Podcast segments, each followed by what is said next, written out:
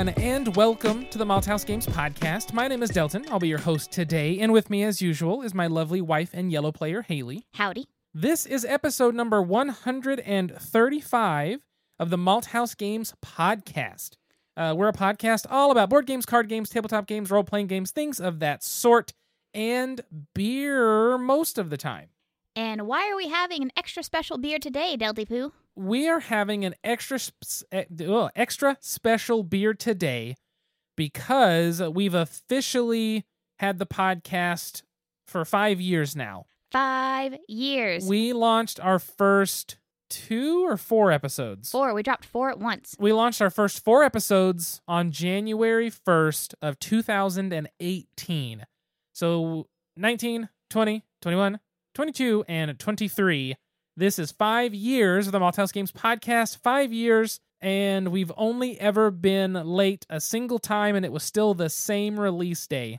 So that is an accomplishment uh, that uh, we can definitely pat ourselves on the back for because uh, that is consistency. We have been recording this podcast for more than half of our marriage. And speaking of that, do you know the saying that you can always tell how long a couple's been married by how much they look like each other? Because we're both in plaid. We, we definitely look like we've been together for about a decade. Uh, we're also just used to each other's mannerisms to the point of like a disgusting just amount. In the words of Jack White, I'm slowly turning into you. Except you stole my idea to look sweet in a little uh, shirt over your shirt. Oh, a, a button-down plaid Button-down over plaid over your shirt. over the t-shirt. Yes, words. Uh, well, I was trying to class it up a little because I'm always in a pajama shirt.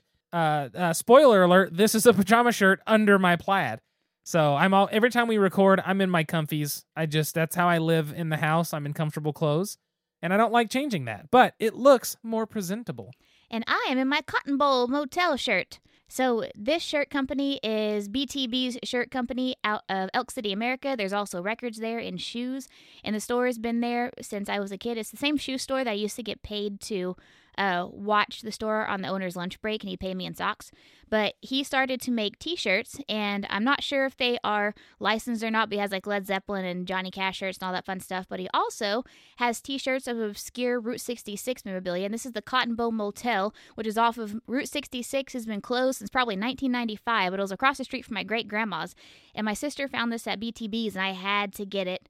And so, if you're in Elk City, America, stop by BTB's Records, get you a shirt, get you a Led Zeppelin shirt that's probably not licensed, but super cheap and super soft. That's true. Their shirts, our our are super soft and comfortable. Uh, I even have a couple of them, and I like them a lot. They make good stuff. And if you want some obscure Route 66 references, you'll sure to find them there too. Also, a good record selection, like a legitimate, good, and affordable record selection. And so, uh, speaking of things that we totally diverted from, Alre- Here. already we were off track. So yes, this is a special episode for us because this is officially our five year anniversary uh, episode, which is crazy because we broke the hundred episode milestone. Which again, if you are new to the podcast, uh, we are a bi weekly podcast, so we only put out an episode every two weeks. I don't know that I could handle the ba- or have the bandwidth or handle what it takes to put out a weekly episode of a podcast on top of everything else in life and the fact that I want to do so many goofy things. So every two weeks works for us. It's easy to manage. It's easy to handle. Um, I say that sometimes we push it. However, it's uh, it's how we make it work. It makes it nice and easy. So uh, after doing five years and a hundred episodes and doing, we have a you know uh, a Patreon, which I will go ahead and plug. If you want to follow us at patreon.com slash malthousegames and support us and become a patron, you could be like our other awesome patrons, which will pop up here on the screen. And by here on the screen, you're thinking, this is a podcast. What are you talking about? Well, currently, our patrons are the only ones who get access to the video version of the podcast. only ones who can see our sweet matching outfits. Yeah, so that's our current setup for that. Uh, that may be changing in the future to be continued on that decision making. Uh, however, we also have some awesome patrons in the names of Alan, Jennifer, and Cliff that support us at a level in which they get shouted out on the podcast. Uh, I need to do some Twitter shout outs coming up this week. Uh, I realized that I have missed a certain tier level that was supposed to be getting Twitter shout outs, and I completely did not realize that at all. So we're going to make up for it starting in the new year, and I'm going to find me a method that I can better track these results for our people that support us on Patreon. But anyway, five years, special beer. The beer today is a Sierra Nevada, Nevada, Sierra Nevada Bigfoot barley wine style ale. Now, we have had Sierra Nevada's Bigfoot on the podcast in the past, but here's the thing the date of this one, this is a 2013. This beer is officially a 10 year old Bigfoot ale. Uh, Bigfoot used to be a seasonal release around the fall and winter season.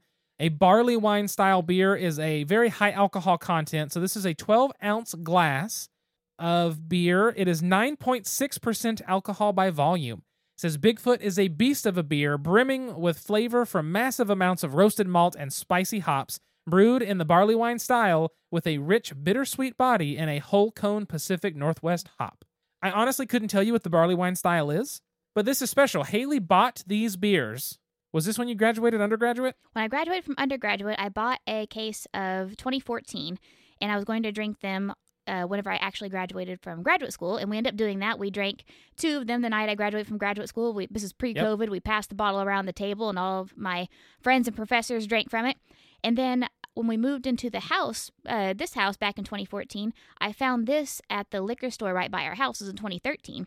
And so I snagged up a couple of those, I think the last two four packs they had, and let them age. And this is the last one.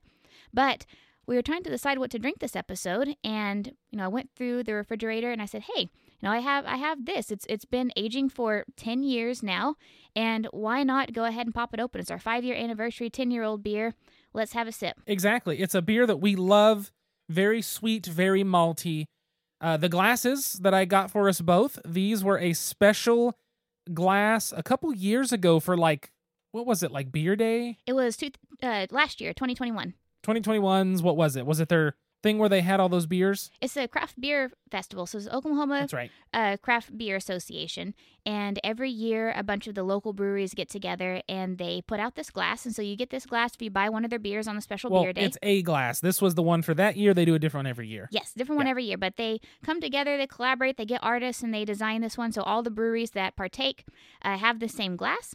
Unfortunately, I had COVID this year, so I was not able to go out and get my glass, but I will still cherish this one from this year or this last year. Yes, but as you can see, Bigfoot barley wine, you can't really see through it at all. It's got some haze to it, but it's like a nice amber color. It looks delicious. You guys smell it. I know. No, it's Oh, it smells so sweet, and you get a smell of that alcohol in it. Woo! Just you can smell it. Mm. Mm. That tastes like plums. It it does. It has like that plum, that uh, it, I don't know what it is. It, it's got it's that. like a heavy sweet, like almost brown sugar yes, sweet. yes, heavy sweet. That's a good way. Like a molassesy sweet. molassesy sweet. And the, whenever we first bought these beers, they were very high in alcohol, like they are, but they were very stern beers. Like you took a drink and you're like, oh, it makes the the hair on your arm stand up. It is. It was very strong. Now it's very sweet, very smooth. And this is our last one. I'm probably going to cherish it. We're only having one beer this episode because this is like a 13% alcohol by volume. it's beer. nine, nine point six. 9.6. But also, this is the last one. I'm going to cherish it. Yes, special beer. Special beer. But yes, it it is like you said. It's a heavy sweet. Mm-hmm. It's a lot different, but oh, it's so balanced. If if you have any beer, and I'm gonna say probably five to six, more likely six percent and up, you can age it. You can let it sit in a dark closet, in a cool environment, preferably in the dark, for several years, and then drink it. And the longer, the stronger beers, especially, the longer you let them sit and age like that, the more that the flavors round out. The really like high bitterness tones down. The sweetness doesn't become as apparent. It mellows out as well. It just everything benefits in a big beer from aging. And so, highly, highly recommend aging, especially if you can find a Bigfoot and, you know, just enjoy it and uh, save one for a couple years down the road, and it will be a better beer. But it's a delicious beer. And I'm glad we get to have a special beer for our special five year. You're my special five year. Clink, clink, clink. Mm. I like it. So good. So before we move on, I kind of feel like I need to paraphrase the last uh, 15 minutes of our episode. Yeah. So we're the Malt House Games podcast. Today we have a special beer. We've been aging it for 10 years. We've also been together for 10 years. Why do we have a 10 year old beer today? Because it's our five year anniversary. The longer that you stay together, the better you are. We're better as a couple because we're matching and we look adorable today. Not only are we matching in our shirts, we're matching in our glasses to celebrate our five years with this great beers. And let's get started with the podcast. Woo! Did I get it right? I guess so. Is that what we did? Is I that what we talked about? I think so. Yeah. I feel like I need to tie everything together. That's just fine. Uh, I heck, I say we just move into the game and get moving forward. Oh, here's the door. It's straight ahead. It's it's a game. All right, so the game for this episode is going to be one I bought Haley for Christmas. Sorry, Haley, I'm trying to find a spot for this. It is Cubitos from AEG or Alderac Entertainment Group. Cubitos is designed by John D. Clair. It is got graphic design by Phil Glofcheskie and Matt Paquette Co. Art is by Banu Andaru, Felicia Cano, Jacqui Davis, Callie Fitzgerald, and Ryan Iller. Art direction by Josh Wood. Now, if you recognize the name Josh Wood, Josh Wood's also the guy behind Cat Lady. Oh, is he really? Yep, that's the same guy. Because AEG produces, they work a lot as a team. But this is by John D. Clair, and if I'm correct in thinking so, John D. Clair is the person behind Mystic Vale, Custom Heroes, Edge of Darkness, the games that have the like card building system. I believe that is the same John D. Clair. But yes, I got Haley Cubitos for Christmas. Cubitos was a game that I've been wanting to try, and I thought Haley would really like because it gets a lot of comparisons to Quacks of Quedlinburg, which, if you listen to the podcast, we love Quacks of Quedlinburg. So I bought it for Haley because AEG had what I consider the best sale of all the Black Friday and Christmas sales and board game companies. They had a couple games go on super sale, which Cubitos did. Uh, it went on super sale, and I think I got it for like $17, $18, which normally the MSRP is 60 and I think you can probably find it online for 35 to 40 and it was just a great deal for a game that I was unsure how Haley or myself would like it because it gets compared to Quacks. It sometimes we I thought it might fall in that category of we already have a game that feels like this, do we need a second? But at that price point with their sale and also just they've been a good company for us in terms of their game qualities and purchasing and things like that that I figured I'm going to go ahead and just get that from their website, get a couple things and support them as well as be able to try this out for a good price. So Cubitos, with those comparisons to Quacks, Cubitos is a push your luck style racing game that uses dice.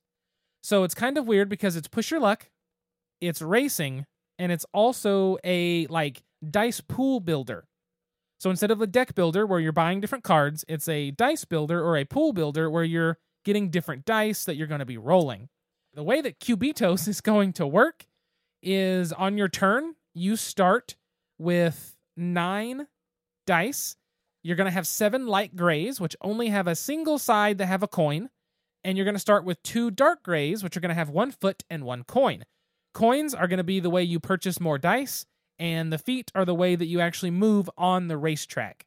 On your turn, you're going to essentially do what they call draw your dice. You're going to have a draw pool. You'll move over until you hit your hand limit of dice. They go into your roll your uh, dice pool, your rolling zone. You're going to roll all the dice. Everyone does simultaneously. Uh, after you roll, any of them that have a hit on any symbol, because at most a dice is going to only have three sides that are going to do anything for you. And a lot of them only have one. A lot of them only have one or two. So you're going to be whiffing a lot in this game. But you'll roll, any hits will move into your active zone. There's a little board. You roll on the table, you move to your board to your active zone. And those hits can sit there unless it's an ability that's able to be used during the roll phase. You're going to move them there. Once you have three dice in your active zone, then every other re-roll, or I guess I should say every re-roll from that point on, is going to have the chance of busting, which is when you roll and get no hits, nothing on the dice come up usable. That's going to mean you're busting, you're basically losing your entire turn, getting a very small benefit, and that's it. So it's very, very critical that you be careful when pushing, is what they call it, that you don't bust. Uh, but once you do that, everybody, you know, gets done. You have all your active dice ready. You're gonna flip this little. You have a little like turn. It's like a turn designator, the roll phase or the run phase. You're to roll, flip it when you're done to the run phase. Once everyone's flipped to the run phase, you're going to do the run. You're going to do any abilities you want. You're going to check for anyone. The red dice is a uh, the red dice are like a military dice where you compare who has the most hits on red dice during that round. Whoever has the most receives some sort of benefit and then loses one of their red dice. Uh, you resolve that, and then you go through and move everybody using their feet, uh, and then you count up your money. Everybody makes their purchases. Purchases and your active dice go to your discard pile, and then you flip your little tile back to roll phase and keep going from there, and boom, you're off again. Super simple turn structure, very fast. You're going to do that until somebody crosses the finish line, and whoever is the whoever is either first to cross the finish line or if two people do the same turn, whoever's furthest along is going to be the winner. If you're both identical place, you're going to take another turn to see who can get further and continue until there is a winner.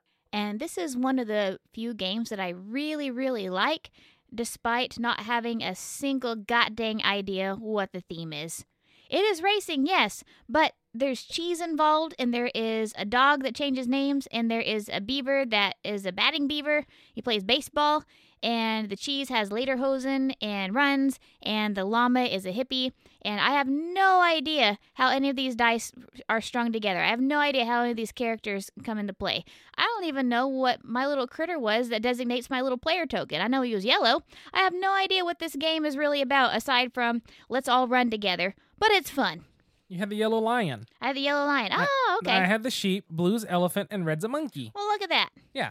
So, yes, so the different dice in this game there are red, orange, yellow, green, blue, purple, brown, white, the light and dark gray, and then the start player dice. So, there's a lot of dice in this game. But what this game does so well is your initial dice, as I talked about, light gray has a coin, dark gray has a coin and a foot, and then the start player dice either has two coin, two. Uh, I, sh- I guess I need to clarify. There are two types of money. They both work identically together. They can basically be, you know, sw- flip flopped. However, but the coins that are circular disappear at the end of the round. The coins that are square, you can actually hold between turns to save for later. It's like a savings account versus a credit line. Yes. The start player dice has two of the round coin, two of the square coin, and a foot. So it is a nice dice to roll. Also, does not count against your hand limit when rolling, which is very, very cool. Uh, your hand limit starts at nine, so you immediately are rolling nine dice every turn right off the bat, which feels fantastic. Except you're going to whiff a lot in the beginning until you buy dice. Uh, but one of the things I like, so Haley talked about the different characters. Yeah, the yellow dice is a cheese with lederhosen, and the dice only hits on two sides, and both those sides just have a cheese symbol.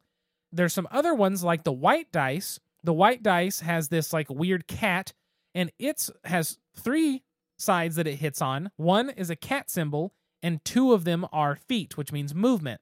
And the symbols change what they do depending on what cards there are. So just like in Quacks of Quedlinburg, where they're uh, depending on what set you have out, or if you have uh, random cards that you've dealt out, that changes what the dice do. It's the same with this. Exactly. You beat me to basically my point. Eh, uh, the dice, just like I did in the game. the first time I won the second by a tiebreaker. I know that was really, that was a really good game. I did. I think I cheated a little bit, but I think you also cheated a little bit. No. So it's fine. Uh, we just misread a rule or didn't comprehend it at first. I would never. But these dice have these different symbols, feet, coins, whatever, but only the special symbol on the dice actually triggers the ability. And every single one of these colors of dice, except for the grays and the start dice, they have a set of seven cards.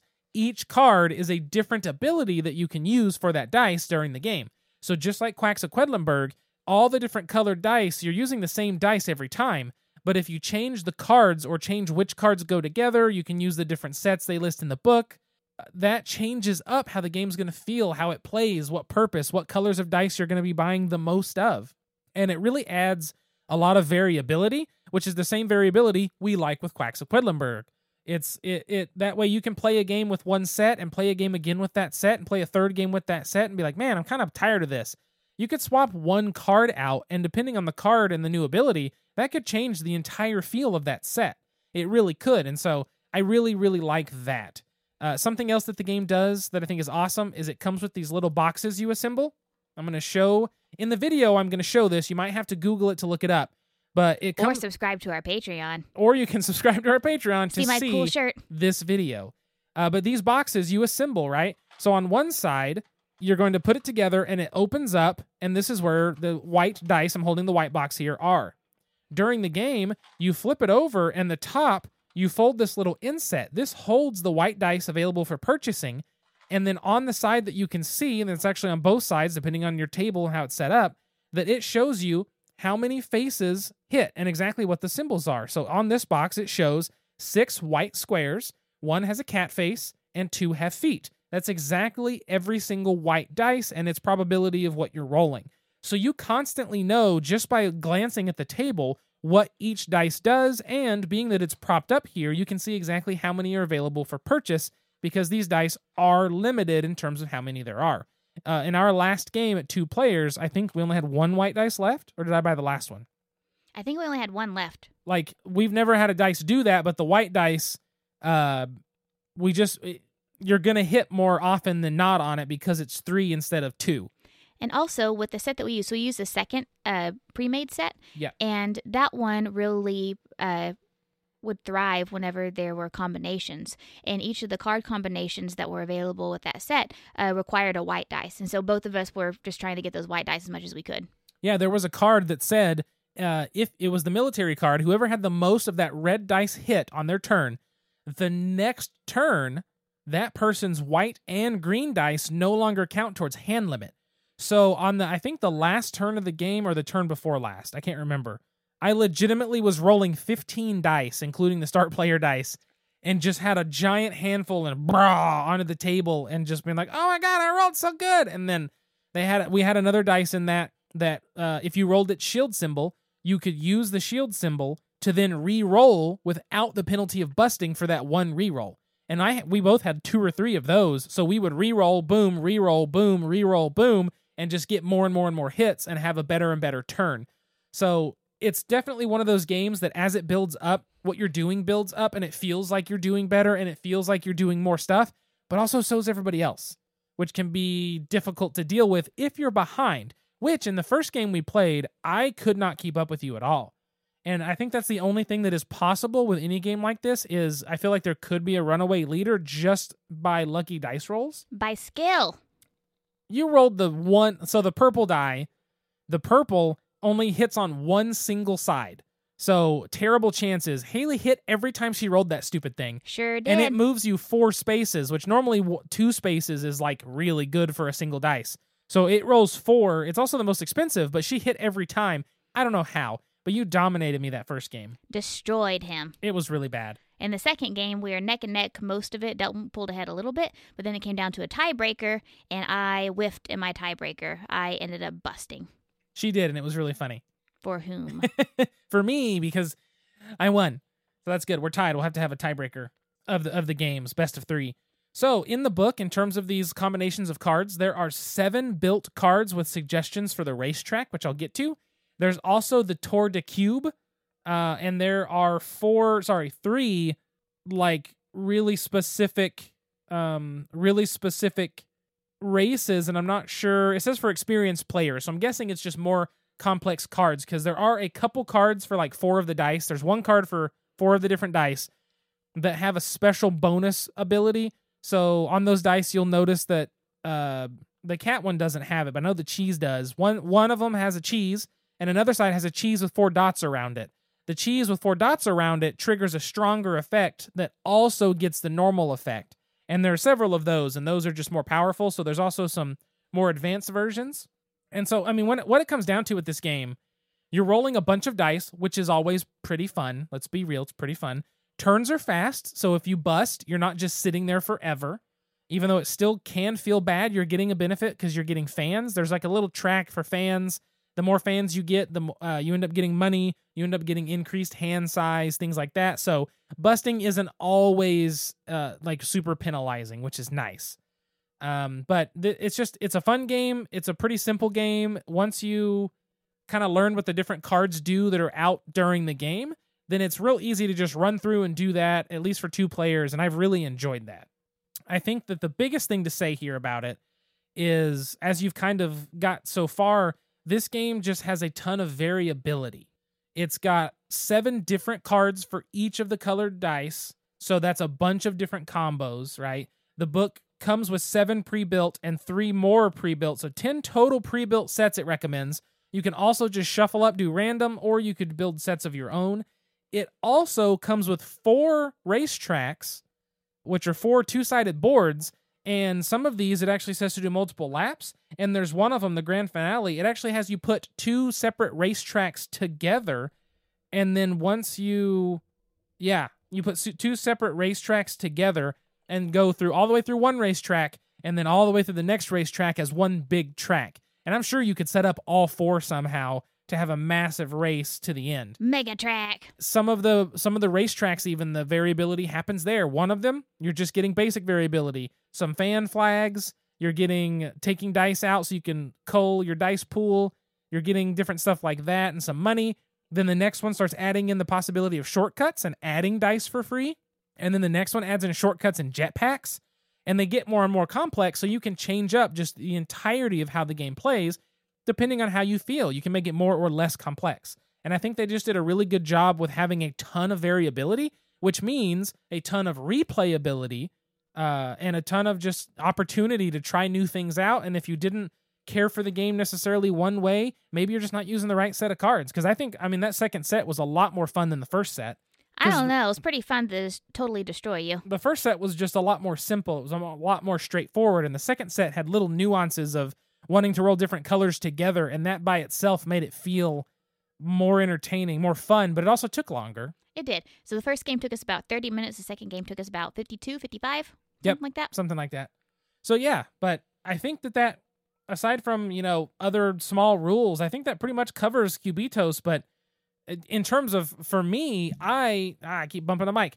I really enjoy the game uh, this way. I really really like the game. It's been very fun for the two times we've played it, and we're going to a game day at Brian's for his birthday tomorrow, and we are absolutely taking it to try out. I will destroy everyone. I think you will. Hey, what can I get you? I'd like a topic. Any special way? Make it a top shelf topic. Coming up. Enjoy. So, the topic for today, we wanted to talk about builders. And not like Bob, but games that have you building, uh, whether it be pools or if it be cards, decks, if it's, you know, a bag, anything like that. We wanted to just talk about different building games out there like that where you're building up some kind of set or collection of things. I got with Delton because he said he was going to build me a pool for Christmas. I just didn't know it was in a board game. Ha ha ha ha. There you go. It's perfect. But yes, we wanted to talk about these builders because they're something that's very fun and they also present to me some unique uh, decisions w- within the game space. Like they, they give you uh, interesting things to think about and ways to try to combo. And I just find that to be very fun. Yes. So with Cubitos, uh, since it's building dice, dice is one of those things where I I either love it or hate it depending on the game and how it's implemented. In a racing game, uh, you know, it's fine in terms of if that's all you did was roll the dice and you're racing, cool. But this one, you're rolling the dice and racing, and even if you don't move very far, that means you're likely getting more money, which means you're buying more dice to then move further or to get more money and try to buy dice to move further. And so it works out pretty well in this one, but Cubitos is one too, where you're literally throwing a handful of dice. Yes. And so I think what separates Cubitos from like the Ameritrash is like Delton said, it's it's a builder. You are having to cultivate your pool to make it more likely that you draw the things that you want to draw, or that you can throw the rolls that you want to throw, much like a uh, actual deck builder. Exactly, and deck builders are another just massive. Uh, of course, we've talked about them before. We love deck builders, but deck builders are one where you're doing the same thing. You're buying different cards to cultivate your deck, make it function the way you want to and try to do whatever the goal, accomplish whatever the goal is that the game uh, wants you to accomplish or that you need to accomplish to win. And so some of the deck builders that we like a lot, uh, I know we've been a big fan of Fort, and then a really uh, a big fan, of course, of the two player Star Realms. Star Realms is a great game. And then I'm trying to think of more. I mean, there's Clank and Dominion. Dominion's the classic one.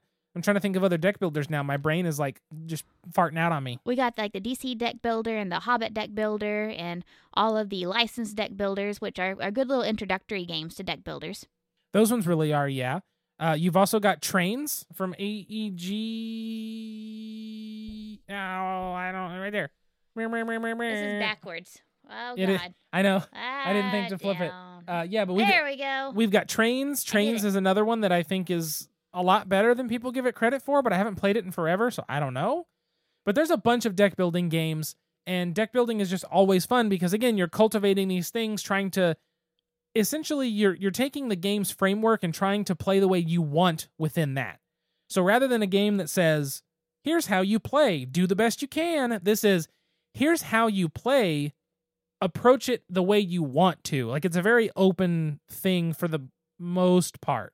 And I think that's just builders. because it like it like takes the luck of the draw, but it takes also kind of I, I kind of look at it like skill cultivation. Mhm. Like yes, technically, a lot of us could probably I don't know climb a fence, but only some of us have the ability to like do it gracefully. Like you have to kind of cultivate that skill in a way. Or all of us have the ability to cook something, but it, when it comes to like French fine dining, it takes a while to cultivate that skill. And that's kind of like what your deck builders with a general like deck like Dominion, or a general dice pool like in uh, Cubitos or Cubitos or however you want to pronounce it. Like you have that general deck, but then it's up to you to cultivate it to kind of specialize it or to make it run more efficiently or accomplish the goals that you want to accomplish.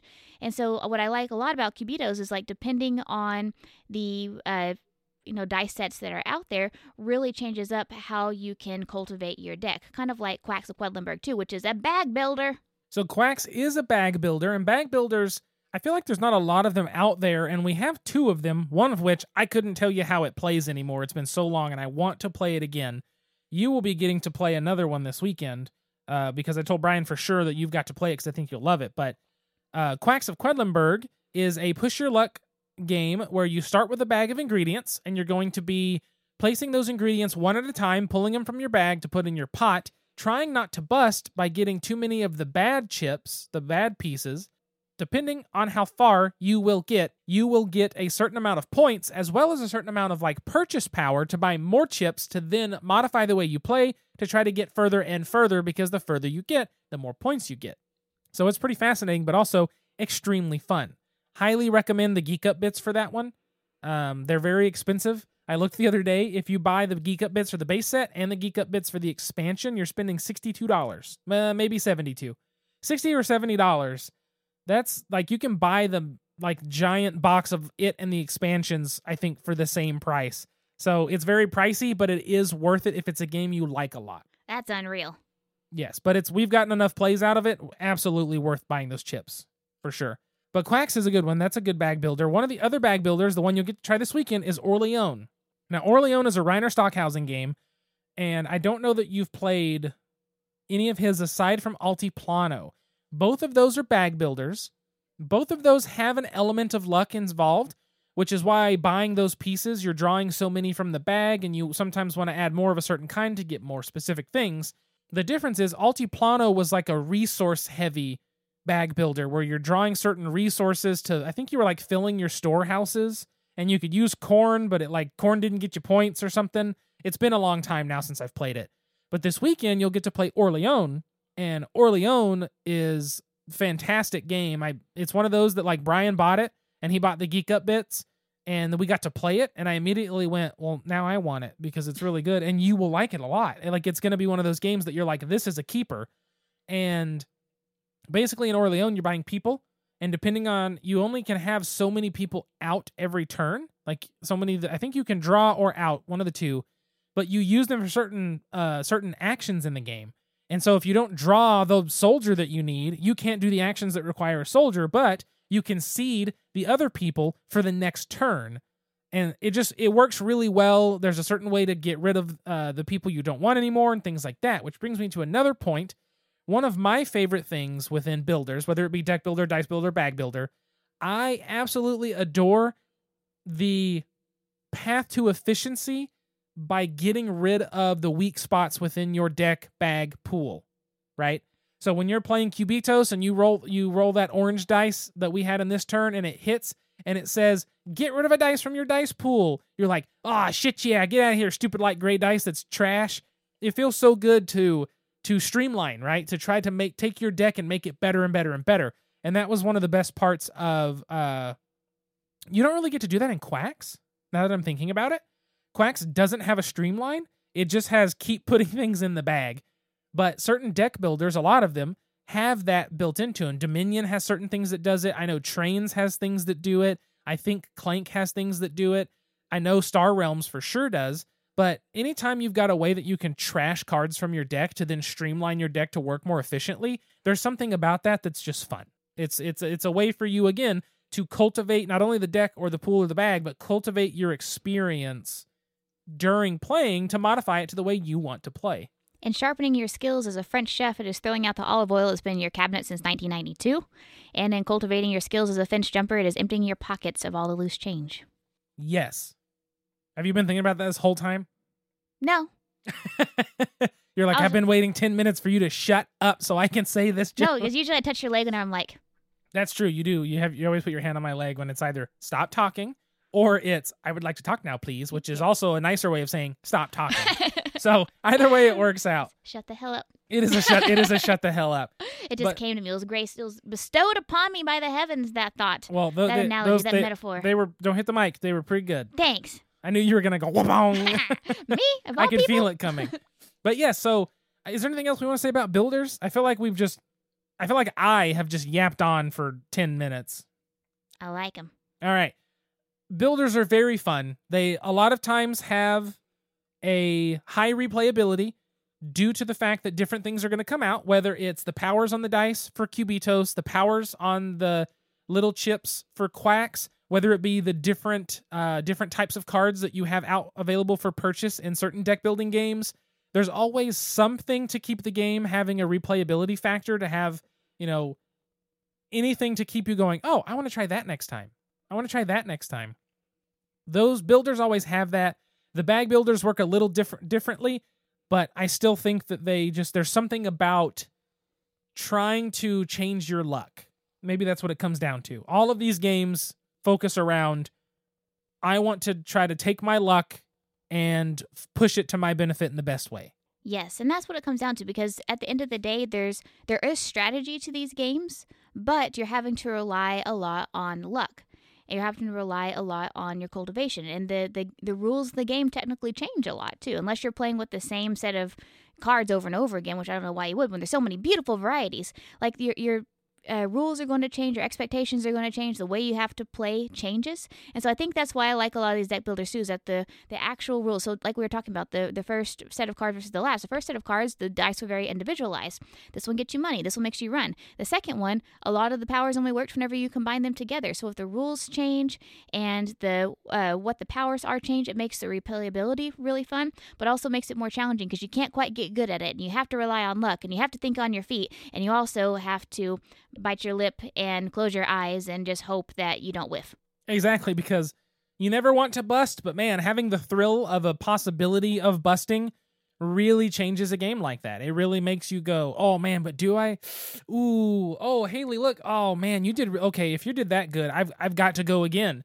And it makes you have that moment of like, I think I need to push this, and maybe maybe that's just a push your luck thing in general, but I feel like in the building space, it's an uh, it's a more fun thing. Yes, it's What- more fun. It's more fun. Uh, yeah, I think that's really it about builders. I highly recommend every game that we mentioned. Can't remember which ones they were, but any kind of deck builder, bag builder, dice pool builder, anything like that, highly recommend playing. They're usually just a good time, even if they're not, you know, I don't know, even if they're not just the most ridiculously, amazingly, look how complicated and fun and the beep boop boop. It's it's one of those things where it's just they're fun. So go for it. Del the builder, will he whiff it? Del the builder. Yep, he did. Why? Why is that? You're the one who whiffed it the last game we played. Right on the last turn in the tiebreaker. the only one that mattered. The only one that truly mattered. Let's move on to the question so we can get out of here. And now, join us for a Malt House Games podcast special, Pint-Sized Question.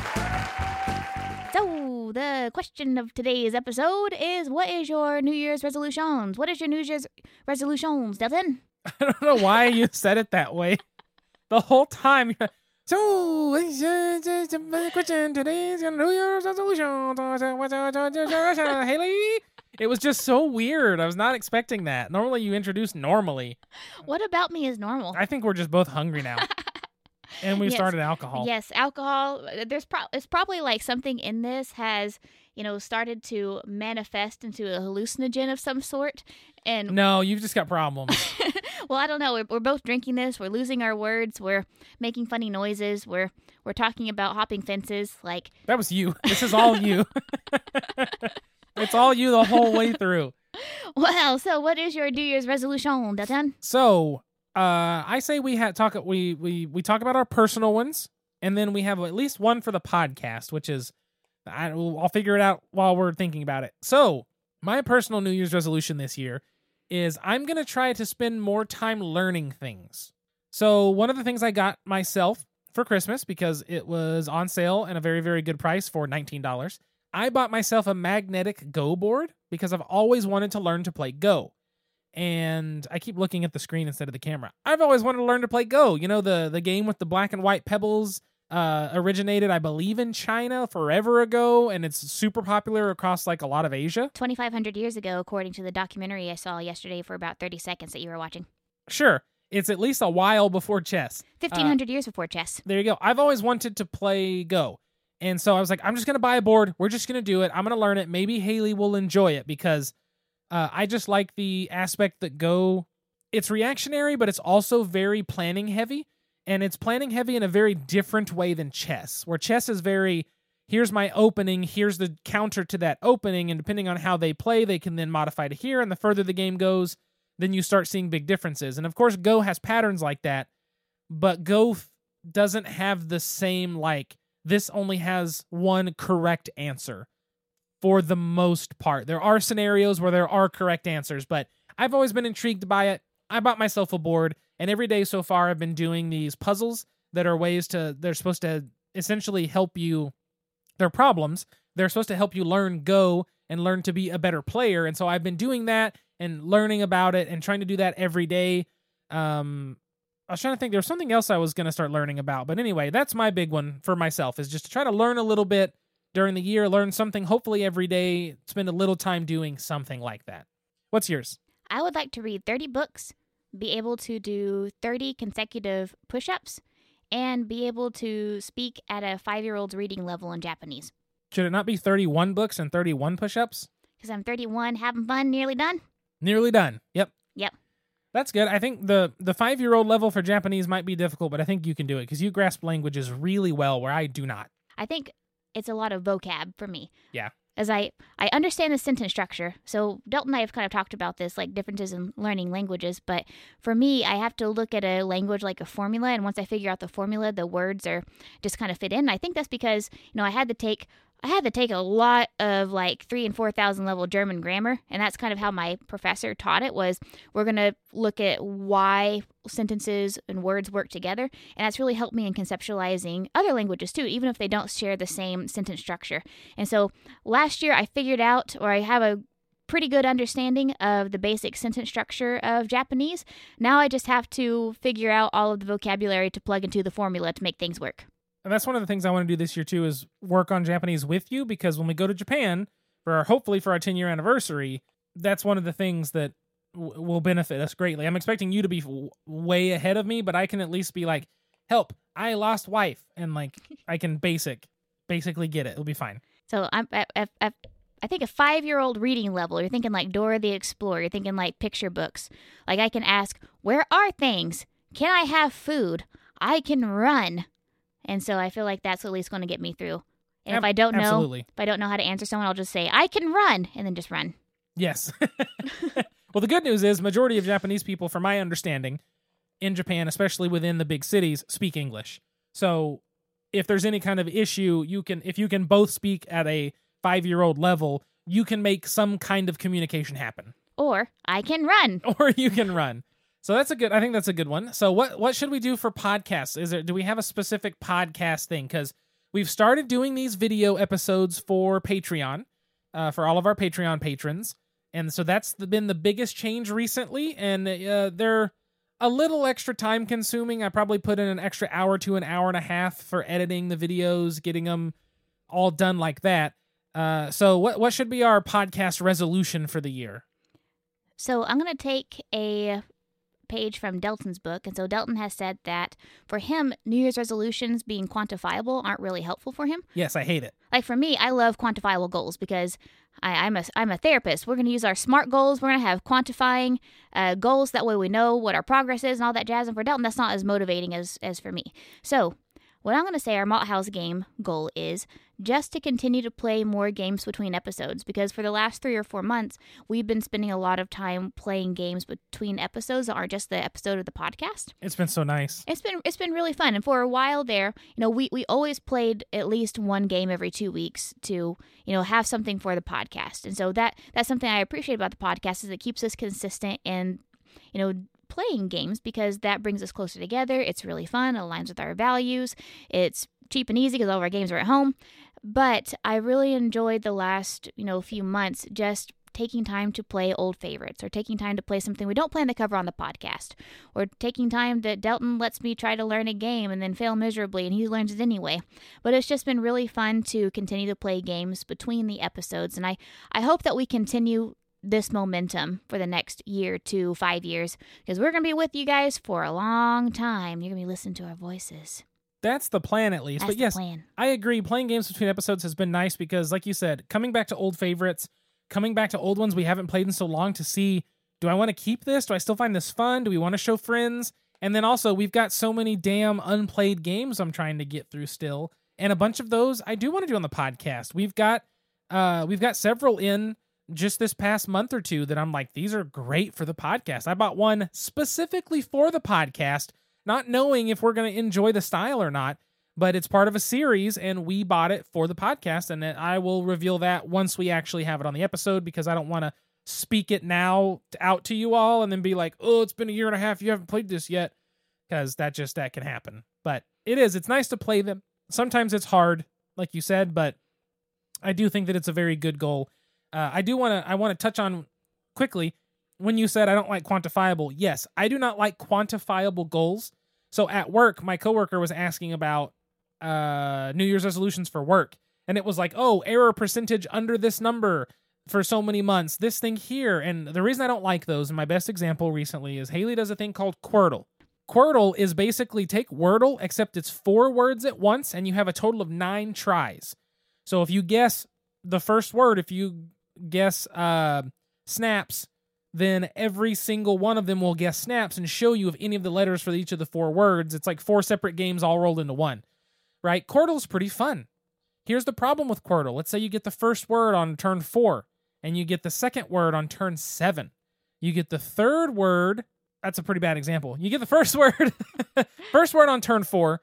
You get the second word on turn uh, eight you now can no longer finish by getting all four words within nine. The minute I hit the point where I can't finish it within the, the that exact limit, I don't see a reason to keep playing. And it's very frustrating because for me, if I have a quantifiable goal and it's like, oh, I want to put out one video, I've tried to do this in the past, one video every month. We want to do one video review every month.